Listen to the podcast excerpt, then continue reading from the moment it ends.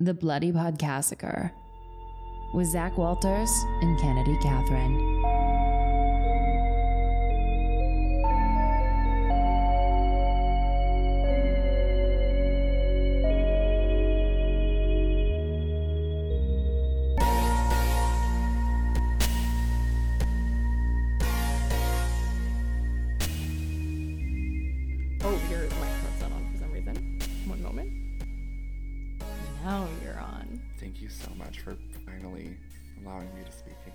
You're welcome. Here we are. This is probably the first movie we both collectively hate. I hate it. Also, welcome back to the Bloody Podcast Liquor. I am Kennedy Catherine. This is Zachary Walters. Wow, I do not get to put in one word this week. Not one. You You, opened hot and heavy with your hatred for this film. Someone had to do the intro. You're right. Anyways, I hated it. Do you want to talk about it? Well, yes and no, because I just want to leave it in the past. I do too. Even though I'm the one who brought us into this mess. Yes. Yes, you did, but also this is the name of the game at this point. We are just going to have to watch movies that we didn't like. And to let everybody else know, Don't do watch not watch it. I feel like saying I hated it. No, I hated it. No, I'm not even. I'm not even gonna try to be fair. I can't justify it. Nope. I just like, I can't, no, there's nothing to say about this that was like, that was good. Just your face. That was good. No, nothing. None of it. No. I liked the setting because they actually were in the Amazon. hmm They I did, did- I did see that. Yeah. Uh, oh, we're doing the Green Inferno today. By Eli Roth. yeah, who can really just Take a swing rot. and miss every time. Yeah, like I, I have no good feelings about him left in me at all. I hope he listens to this someday. I hope he knows that some woman in Canada absolutely loathes him. loathes. I'm just wishing that he never makes anything else ever again. probably has a full lineup ready. He, probably has a does. Shudder TV show about him right now. Of course he does. He's also friends with Quentin Tarantino, so he's been involved in some grindhouse productions. Uh, yeah. I'm just, who cares about you? I'm, I have to Google what that thing is called. He's also an actor. What is he in? Yeah, he was in Inglourious Basterds. Oh, right. Yeah. You're right. So AMC and Shudder is Shudder's the like distribution company. Um, AMC's the producing company. Mhm. Have Eli Roth's history of horror, but I think he like mostly like is interviewing a lot of people who work specifically like in zombie movies. Okay. in- and so they kind of break down more like where that horror came from. And I've heard like that the show itself is good because you learn a lot. Mhm. But fuck Eli Roth. Fuck Eli, Eli Roth. Roth. really just did not want to say his name properly. We could call, let's just make up names. Rothy, Brothy, Rothy boy. Can I just go through the plot before we really get into this? Because I feel like I need to explain things before I really start to tear this apart. Do you feel good about that? yeah, sorry. I just remember that he also did Hostel. He did. He did. He loves gore porn, that guy. Really does. Mhm. Shock value, that is his thing. Stories, out the window. Eli Rothical, I hope you rot. Now on to the plot. What plot? Weirdly, my breakdown is actually kind of lengthy because there's so many different violent moments that you kind of have to cover. A quick warning for people listening this movie is very gory, very heavy. I leave out some details that are not um, the nicest, but yeah, for sure there's a bit of a warning around genitals. There's no sexual violence per se, but be aware that this There, is there is that one weird scene that I kind of forgot about when they were testing the purity of the women, yeah. which was just uncomfortable, and I was just like, uh, yike. Then you never explicitly see anything though, No. which seems weird because the rest of the movie is Is just explicit. it tearing limbs away from people's bodies. the trigger warning. Yeah. If you have a body fear. Content warning, trigger warning, here we go. Justine, a college freshman, becomes interested in a student social activism group led by Alejandro. The group plans a trip to the Amazon rainforest to stop a petrochemical company from forest clearing, which would uproot an uncontacted native tribe. The goal is to film the forest clearing crews and stream footage to raise awareness. Justine suggests she could bring attention to the issue through her father, who's a United Nations attorney. The operation is funded by Carlos, a drug dealer who meets the group in Peru. They travel into the Amazon and journey by small boat to reach the construction site. They reach the clearing site where they begin the protest, chaining themselves to bulldozers while filming the land clearing. A private militia arrives, and when Justine is nearly killed by an officer, the protest goes viral on the internet. The group is arrested, but Carlos pays the police to release them. It is revealed that Justine's near execution was planned because of her father's influence and the attention it would bring to Alejandro's cause if she were killed. They depart by plane, but the plane's engine explodes and it crashes into the jungle, decapitating one of the pilots and killing several other people, including Carlos. As the survivors search for a GPS, they hear something in the bush. But when they go to see what it is, men painted in red emerge from the bush and begin shooting arrows. The others are tranquilized by blowpipe darts and taken to a small village where they're imprisoned in a bamboo cage. The female elder ritualistically cuts out one of the members' eyes and tongue, he is then dismembered and decapitated by the tribal leader, with his remains prepared, cooked, and eaten by the tribe. Alejandro reveals, to the group's dismay, that the protest was actually staged to benefit a rival petrochemical company, with Alejandro knowing the protest was pointless but receiving kickbacks to allow him to focus on other activism projects. Justine and two other girls are taken from the cage and their genitals are probed with a sharp instrument. Justine is revealed to be a virgin and is taken away in preparation for a genital mutilation ceremony. The other two are returned to the cage. While Alejandro counsels the group to stay put and wait for the rescue, the rest of the group attempts to escape. During a heavy downpour, the group distracts the watchmen, and one girl, Samantha, escapes and hides in a beached canoe. Justine is returned to the cage where her face and body are partially painted. The prisoners are fed meat until one notices that a chunk of skin in the bowl bears one of Samantha's tattoos. Realizing they were fed Samantha, one girl slashes her own throat and dies. Another one stuffs marijuana down her throat, hoping to get the tribe high when they cook her. His plan works, and Justine and one other man, Daniel, escape. But Alejandro stays and, not wishing to be left alone, tranquilizes the other member of the group to prevent him from leaving. As the other man regains consciousness, the intoxicated tribe members eat him alive. Justine and Daniel reach the crash site and find a phone, but are recaptured and returned to the village. Justine is painted from head to toe and clad in tribal attire. Daniel is tied to a stake, and the male elder breaks his limbs, smears him in paste, and leaves him to be devoured by ants. News of arrival of the forest clearing crew sends the cannibals into battle fury, and the warriors stream into the jungle, allowing Justine to escape with the help of a sympathetic child. Daniel asks Justine to kill him, but she refuses, so the child does it instead, putting him to sleep before slitting his throat. Alejandro begs Justine for help, but she abandons him and flees. She encounters the militia fighting a one sided battle against the tribal warriors. She convinces them that she is an American and the battle is halted and she's flown to safety. In a taped interview in New York, Justine tells her father and the other government workers that she was the sole survivor of the plane crash and the natives were friendly. Ostensibly to ensure the activists had not died in vain, she claims the natives were innocents, who helped her before being slaughtered by the Petro Company militia. Yeah, that's it. What is the purpose of this ending of the movie? What is the purpose of any of this? Literally nothing. Mm. I think we're supposed to think that she realizes that what they were doing was well well intentioned misguided the point of not disturbing these uncontacted tribes if she was to basically be like out them as cannibals that people are going to go in there and try to do something about it. So she's just like, no, they were fine. They were great. Leave them alone. Which, to be fair, that's the smart thing to do. It is the smart thing to do. And it's kind of the only, I would think, redeeming quality of this movie. Yes. And the only thing that actually proves any sort of point that I think he was trying to prove in this movie, which he completely misses the mark. And I have a lot to say about it. Tell me how you feel. Well, I first saw this movie when it started doing theater runs. I saw it at a horror movie festival in our city here, hmm. which wish I could go do that again. It was a double feature. I can't remember what the other one was. The first one was because Green Inferno really struck a chord with me. Watching this movie for the first time, I almost passed out in the theaters. I had such a weak stomach. But then rewatching it again for this, I was like, what? It still was like very unsettling to watch just because it's not it's not fun to watch people get like ripped apart and eaten. No. Like it's not something that you can just easily stomach on a day to day basis.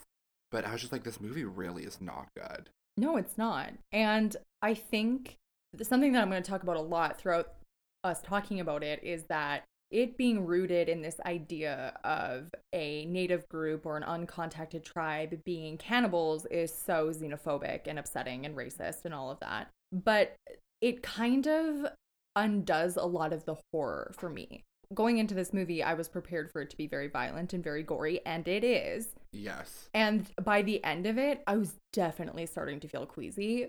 But in the beginning, the first time that they capture someone and they they take out his tongue, they take out his eyes, and it is you see everything. And the thing that I've I noticed about this movie, a lot of scary movies with gore, it starts and it finishes off camera. It would start on camera, go away, continue, and it was just like shot after shot, every scene, and I hated that. hmm I was surprised to find that the first time there was this sort of ceremonial cannibalizing scene, it didn't bother me very much because conceptually and contextually, when okay, there's a lot of horror in the active choice of someone from a Western civilized culture deciding to cannibalize another human being. But watching this tribe where there's not, they're not a civilized people, it's, there is no clear binary of right and wrong in the same way that we have. And so, in that context, where they're not living in a world dictated by our rules, it somehow felt much less sinister and Mhm. somehow innocent in a way. Like when you're watching the children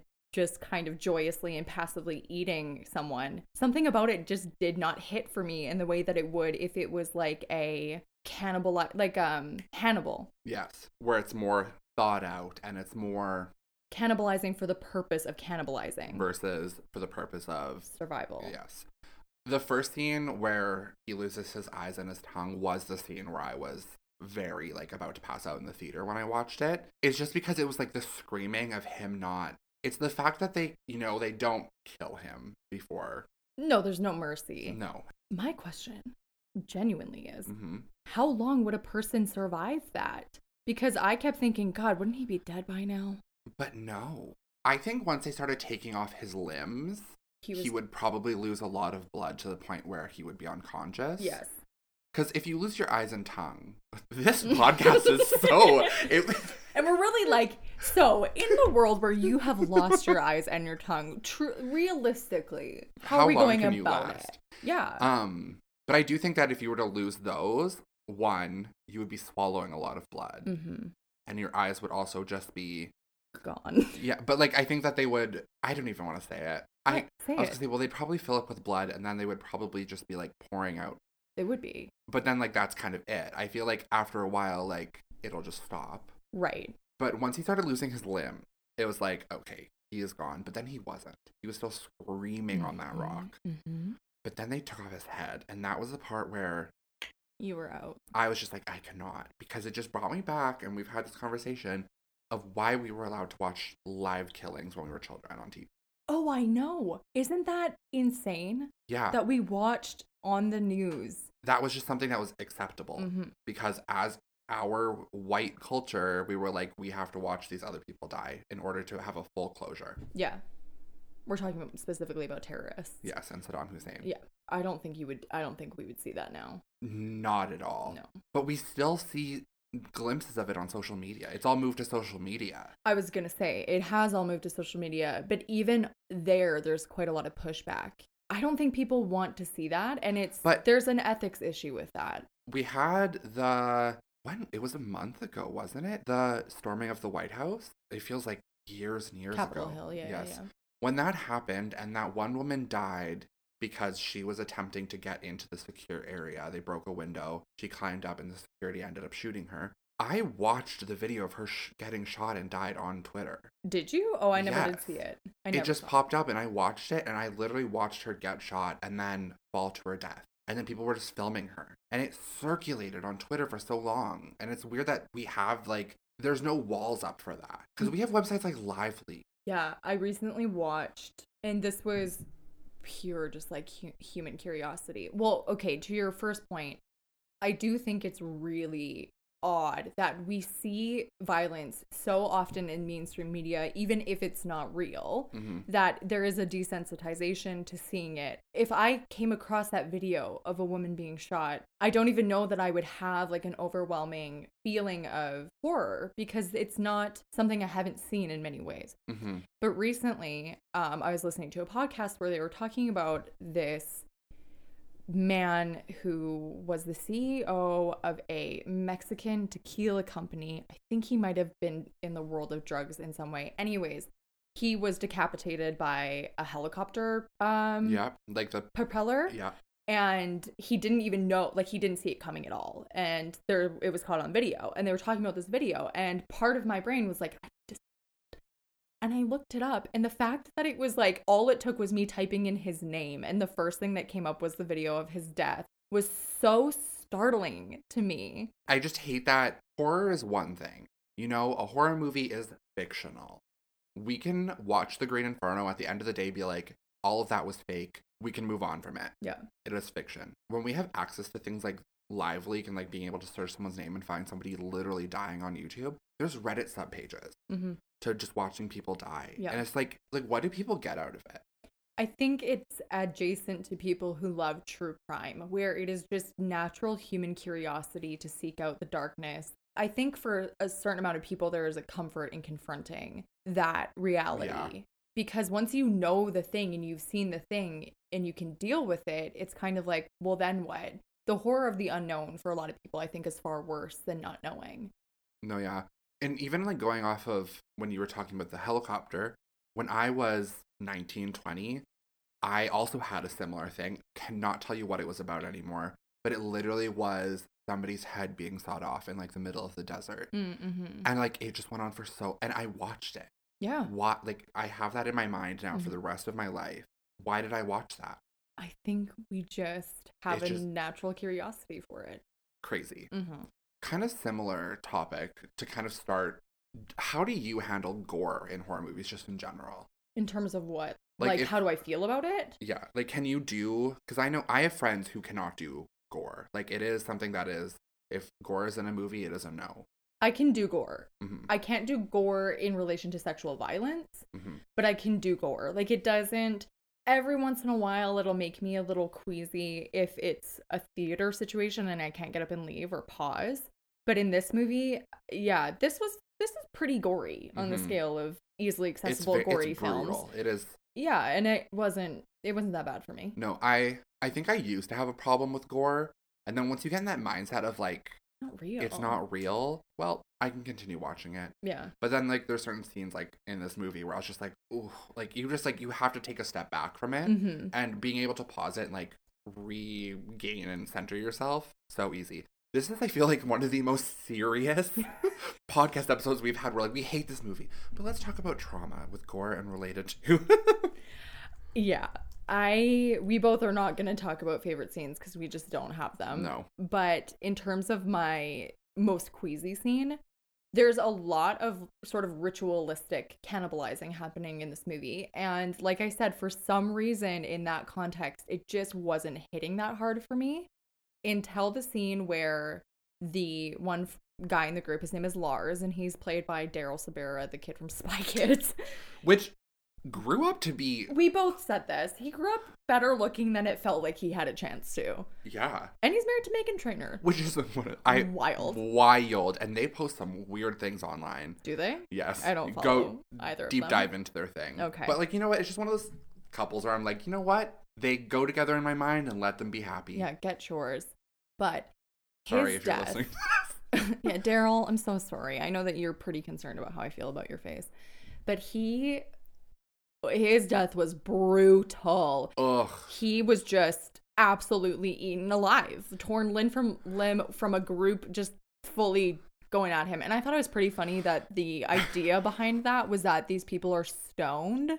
So from they this tiny bag of weed. a full tribe just off their rockers from this tiny bag of weed. And I forgot that that scene happened because like I've seen it, and when they were shoving the weed into the woman's mouth and then like taking a pole, which one? Where did they get a pole that they couldn't use it as a weapon?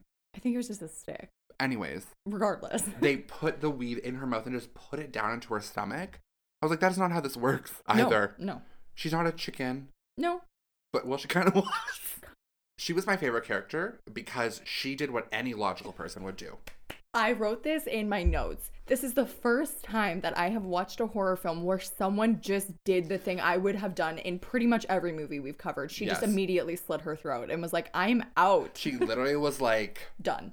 because she was the one who figured out that the bowl she was eating the food from was her friend's tattoo. I don't like that you're mouthing the words as I'm saying them. Sorry. I know I do this. Because I'm watching your mouth and I'm like, am I saying the right words? When I get really invested in what you're Um, saying. But yeah, so her bowl has her friend's tattoo on the bottom. I didn't clock this, but in the synopsis, and then when I thought about it, the reason that she was so upset and that she slit her own throat is they were dating. They were, yes. But like it's 2013 and they weren't really the focus, so you didn't really catch it. But there's like one scene where they kind of reach Yeah. for each other's hands. so Uh. she realizes she's eating her actual girlfriend. yes. And so she breaks the bowl because it's like a ceramic something at this point Yeah. where they have attached just to the skin. She smashes the bowl. She takes a serrated broken edge, goes to her throat, and she is like, bang. Immediately. She dead. literally, bitch went out. She was gone. And then everybody else around her was like, oh my God. And they're like trying to grab her throat. I'm like, she is gone. She's dead. She wants to be on. She literally did this to herself for a reason because she does not want to deal with this anymore. If I was in, if we were in that situation and I split second choice, broke that bowl, slit my throat, and you tried to keep me alive, I'd be like, motherfucker, I will kill you. and I'd be like, no, me first. I can't be alone right now. Yeah, There's she literally. people there. Just let it happen. It's right? Like, also, like, she's already seen so much because the one, the plane crash trauma is enough to handle on its own. Mhm. I just, Do you know what? she really just noped herself and she was like, goodbye. I simply cannot and I will not. And goodbye. Yeah, I respect it. me too.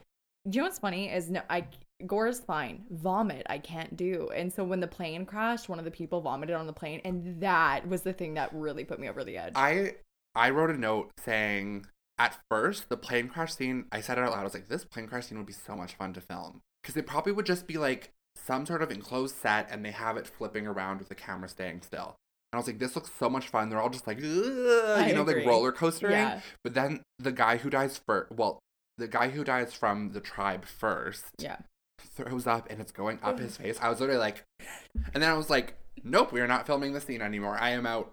White chunky vomit. And it was it was kind of yellow. It was like not it. It was clam chowder for sure. a hundred percent. yeah. But yeah, another interesting thing is there's a lot of weird humor in this movie where it doesn't need to be. You're like, not kidding. It's just like enough. Pick a genre. Okay, here's two things that go alongside that. One, in one part, the girl who slits her own throat gets diarrhea. And this part annoyed the absolute shit out of me. well, it annoyed the shit out of her. it really did. Because they have at this point been through a traumatic plane crash where Yeah. someone has lost their head, multiple people died. Very, very violent. Mhm. They get taken into this tribe. They watch one member of their group get cannibalized, and they all stand there and watch this extremely vicious, violent scene go down. But one girl gets diarrhea and no one can hang.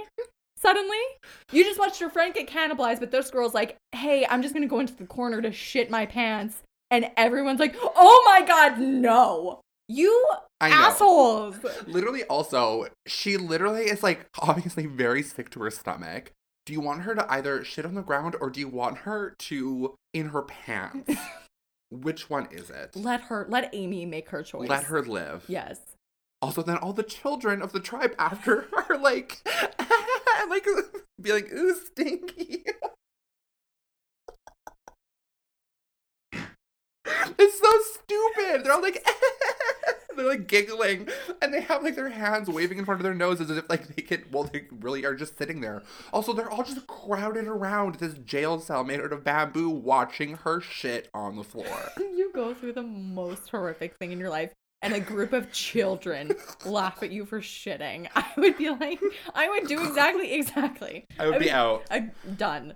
But also, why was that scene felt like it was 45 minutes long? It really did. they really had to prolong her pooping. And I kind of thought it was going somewhere. Like I kind of thought we were gonna find out that she had like an illness all of a sudden. There, it truly was No, just, she just needed to- She just needed to poop. but, but the other thing about like the humor, this movie has zero consistent energy. It is so weird. The very beginning of the movie, I was so upset with Zach for suggesting it because the acting, the casual day to day, everyday acting that needed to be done in this movie was so awful. Bad. And then the rest of it was fine. I yeah, like the first 20-ish minutes setting up what they're going where they're going and what they're going to do, complete awful trash. None of those people were actors. It was No. so unnatural. It and also like literally was a white girl savior film. I have a lot to say about that, don't you worry. But that's like really like the first 20 minutes. Yes. Also, yeah, like some of the lines. Let's talk about this. Yes. Sky Ferre- Ferreira. Sky Ferreira. love her though. Yeah. I she- love her as a musician, even though she's been MIA since 2013. my first note, honestly, is well, actually, my first note is I'm not saying these people deserve what's coming, but I'm not saying they don't. They fully did. Let them. But this is what happens when you let middle aged white men write young women and relationships between women.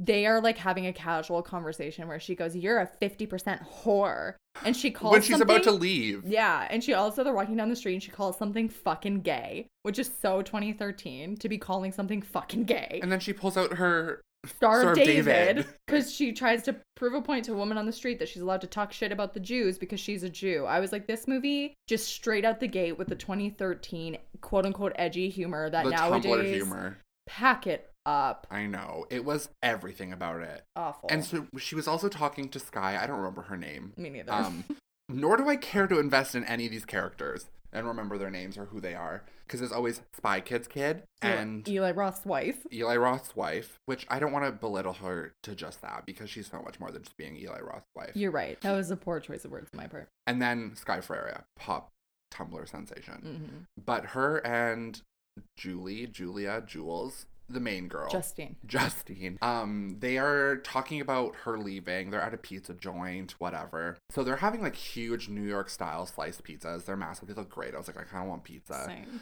They're talking about how she's going to live stream it. So if she ends up dying, everybody will know because they're live streaming it.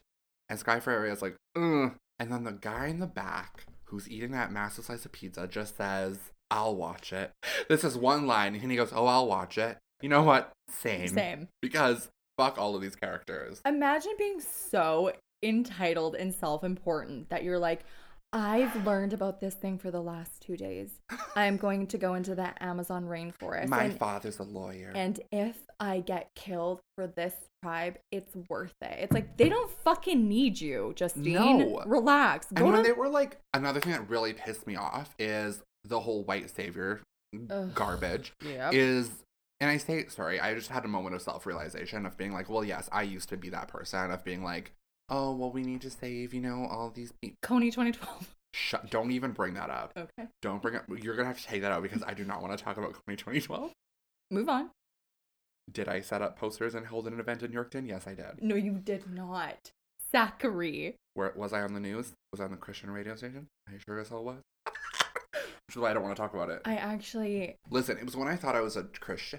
I love And that we all had at least five minutes where we thought we were a Christian. right? And now Turns out I don't remember what I was saying about her and her two minutes of fame that she had.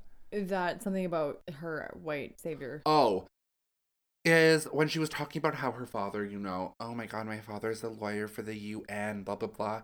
She was in a university class learning about tribes and their different ways because they talk about the female, um, Genital mutilation. yes. And she was like, oh my gosh, how do they do this? It's like, shut up. Serious, seriously, shut like, up. This literally is nothing about you. It's not happening to you. Well, it almost does. But like, this is what I'm talking about the entitled self importance. Like, I understand that it's coming from a good place, but it's so misguided. yes. You know what? Maybe go learn about it more. How about instead of deciding to go into the rainforest after two days, you just shut the fuck up and go to geography class or history or world history or whatever your fucking thing is? There's also something else about that scene that I don't remember, but I absolutely hate it. Oh, is when she goes to the meeting for the first time and they're like, get out. They were not having her. They're like, get out of here. And she's like, well, I can do whatever I want, kind of thing. And you're like, shut, literally shut up, Justine. I wanted everybody to shut up. And by the end, a lot of them didn't have tongues anymore. So They did. Do you know what another line that kind of made me annoyed with the writing? And I was What? like, why the fuck? Is when Spy Kids kid Daryl Sabara said, You're just a fat guy in love, nothing sadder than that. Oh! Like, what is sad about fat guys in love? I just like, what the, f- like, there are so many one liners in this movie where you're like, you could have said anything else. But that's what I mean. Like there was this period of time in the earlier 2000s. I would say bet- even like Friends and shows like that border on this where sexuality, gender, religion was sort of just coming into social consciousness in a very certain way that edgy humor all put that at the center before we found out that it's actually not that funny Mhm. and that uh, it's a pretty sensitive a, a lot of these things are pretty sensitive topics they just really capitalized on all of that poor outdated humor and every stupid one liner was just something that made you kind of go oh like oof." that TikTok trend where it's like you think about yes and it's like Ooh, you just like wince at it. flinch Is it wince or flinch? both Both. Great. One thing that's interesting, which kind of also takes out the relationship to the gore, is realizing what materials they use through like the yeah, I guess it would be the art department, is that the eyeballs that were eaten were grapes. Um, I did read one of the cast members said that roasted pig meat was a lot of their go to for the human flesh. Makes sense if they had would to eat probably never eat that again No. Um, sometimes they use gu- like gummy candies because they have like a stretchy consistency and you can like add color, any like sugar to it, you know, Mm. like a glaze. And so a lot of like tendons and stuff would have been that just like sugary. oh that's cool When you realize that that like it's fruits and vegetables or like different types of like everyday foods that they're eating, it really does take away from when you're watching it. But if you don't know that going in, you're like, Ugh. mm-hmm like when the skin is stretching, you're like, Ugh. but then when you realize it's probably just like makeup and sugar, yeah, you're like, yeah, well, but that's like all horror movies. Yeah. and that's it That's it. So, watching this movie in 2021, there are some very apparent xenophobic problems with this movie. And when I was reading about it, Do you want to tell us what xenophobia is?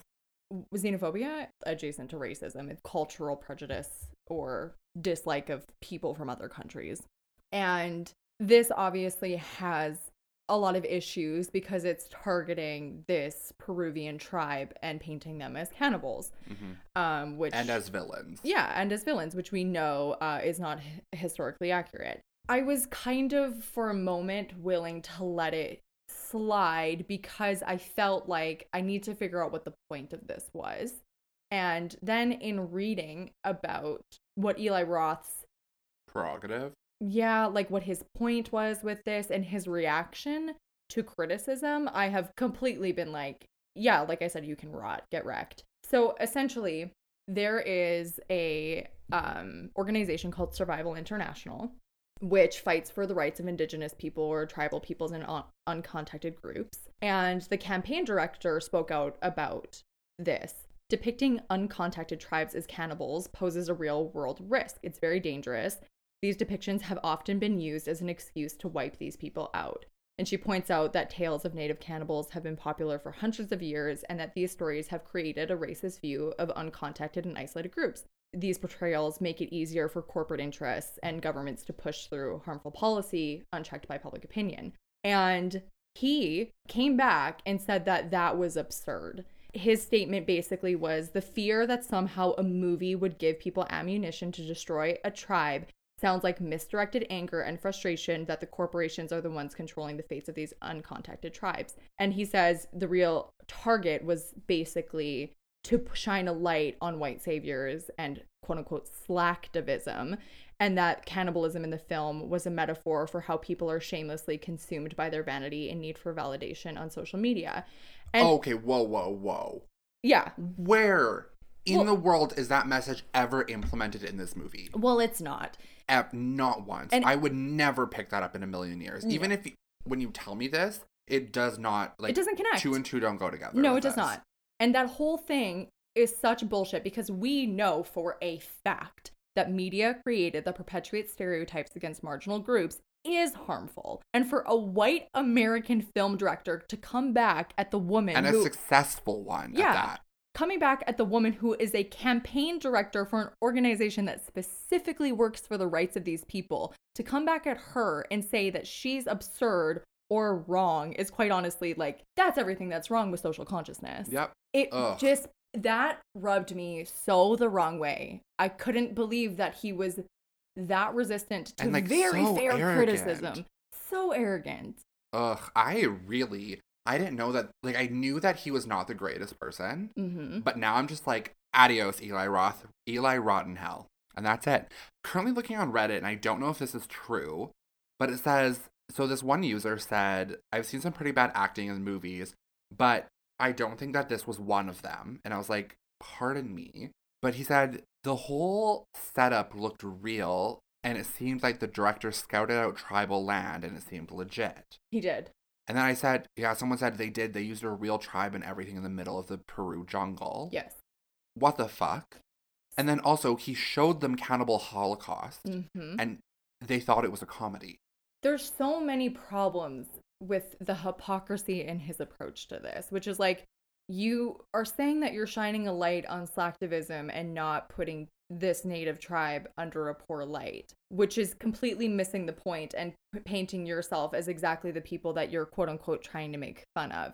Also, like we know that the best thing for uncontacted groups is to just be left the fuck alone. Literally leave them as uncontacted. Leave them alone.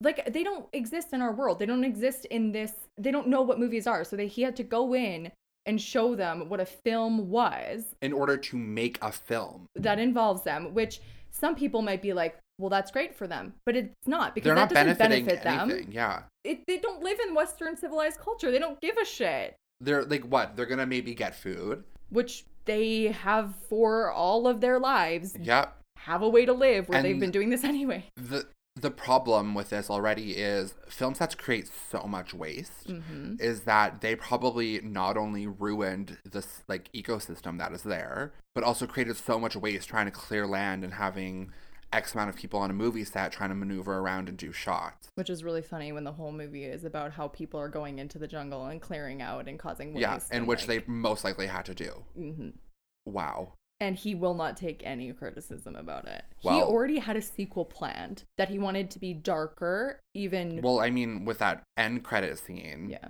of course they set it up for a sequel but who's going to give him money no one No one. but apparently people are But here's the thing even that, this movie had a hell of a time getting released. No one wanted to release it, it was banned in certain countries. Well, for obvious reasons. Yeah. Why did I pick this?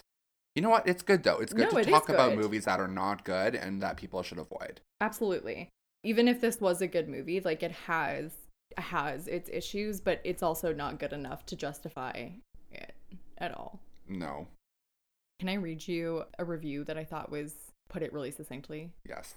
A queasy sense of xenophobia is the norm in a genre noted for its bad taste, and although Roth doesn't exactly avoid that tradition, his obvious contempt for the American interlopers overrides a lack of meaningful characterization for the indigenous players.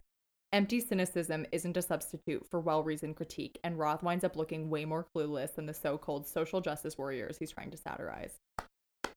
Thanks, Variety. Love it. Wow. The fact that this movie also is supposed to be a tribute movie to countless other cannibal themed horror movies and doesn't hit the mark, I would be so embarrassed. When did Oh Cannibal Holocaust come out in 76? 80? Oh, Release date was February 7th. That was today. wait, what? No, February 7th is today Yeah, when we're recording. yeah. and it came out February 7th, 1980. So exactly, That's so weird. I'm not doing the math. 41 years. wow. I'm doing the math from 1980. I can't do math. Okay, no, it's all right. Yeah, I think that was something that he kind of tried to stand use to validate this movie was that it was supposed to be a tribute piece to these older films. Just so this reaction, I'm just going to read this to you because it's kind of interesting about Cannibal Holocaust. Okay. So it premiered February 7th, 1980 in Milan. Um, although the courts later confiscated the film based on a citizen's complaint, the initial audience reaction was very positive. After seeing the film, director Sergio Leone wrote a letter to the director which stated, um, What a movie. The second part is a masterpiece of cine- cinematographic Mm. realism, whatever. Um, but everything seems so real that I think you'll get in trouble with all the world. And then in 10 days before it was seized, the film already had grossed approximately $2 million. And in Japan, it grossed $21 million, becoming the second highest grossing film of that time. Wow. Isn't that interesting? That is really interesting. And then the director, Deodato, I think is his name, uh, claimed the film had grossed as much as 200 million worldwide in the wake of its various re-releases. Hmm. Kind of want to watch. it. I've heard it's not very good. But I, I don't think it's not good because it's a bad film. I think it's just not aged well. That's fair. Was it Cannibal Holocaust where they actually killed animals on camera? Not that I know of, but it could be. Cannibal Holocaust was the first found footage horror film, though. It's not all found footage, but Oh, it yeah. features a a tape that they found in the jungle. Um, it says here that one of the actors butchered a turtle Oh yes. and crew members vomited off camera when a squirrel monkey was killed for the film. yeah, I did know about that. That there was a, I think it's a giant tortoise was Mhm. killed, and that was uh pretty upsetting to the masses. And then they also killed a pig. God, why? And they had to do it like once because they didn't have any additional pig. Well, that's good. There was, sorry, one, two, six animals killed on the film. A coyote, which was mistaken for a muskrat, killed with a knife. A large turtle decapitated and its limbs and shell and entrails were removed. A tarantula killed with a machete. A boa constrictor killed with a machete. A squirrel monkey decapitated with a machete, and a pig shot in the head with a 22 caliber rifle at And point blank range. What? Ugh. Like, how could you justify that? They killed two monkeys because the first shot wasn't good enough. There's something like, say you got involved in that production not knowing that I would these, I fully leave the set. I would never come back. that would be such a horrifying, traumatic experience. I really just like the sounds of all of this. It's making me feel a little queasy. Shall we rate this? I don't even really feel like I need to put it through the rating system. Let's just say overall three, two, one, zero. Zero. Great. And it's below a paper cut. It's a full on. Well, it's a full-on bloody massacre, It is a bloody massacre, but in terms but of not like in the my terms rating of system, yeah. in the in the bloody podcaster. Whoa, so well, sorry. It's okay. In, I was so joking. Oh, it's okay. in the world of the bloody podcaster, it actually doesn't exist. We've No. forgotten about it. What was the movie we just talked about? I have no idea. Anyways, thank you so much for listening to this. Ragey episode. I, it was actually kind of nice to do something for a change that we hated. Yeah, in which I hope that people who listen to this, I want to hear what people's reactions are to movies that are maybe not. Our favorite. Yeah, and maybe have, if you have seen this, what your thoughts were on it. hmm You can follow us on Instagram, TikTok, Twitter at Podcasterker. You can send us an email at thebloodypodcaster at gmail.com. And you can find us on the YouTubes. Like, comment, subscribe, leave us a rating or a review on Apple Podcasts. Until next time. Don't support Eli Roth because he is the worst person in the world. Thank you very much. Goodbye.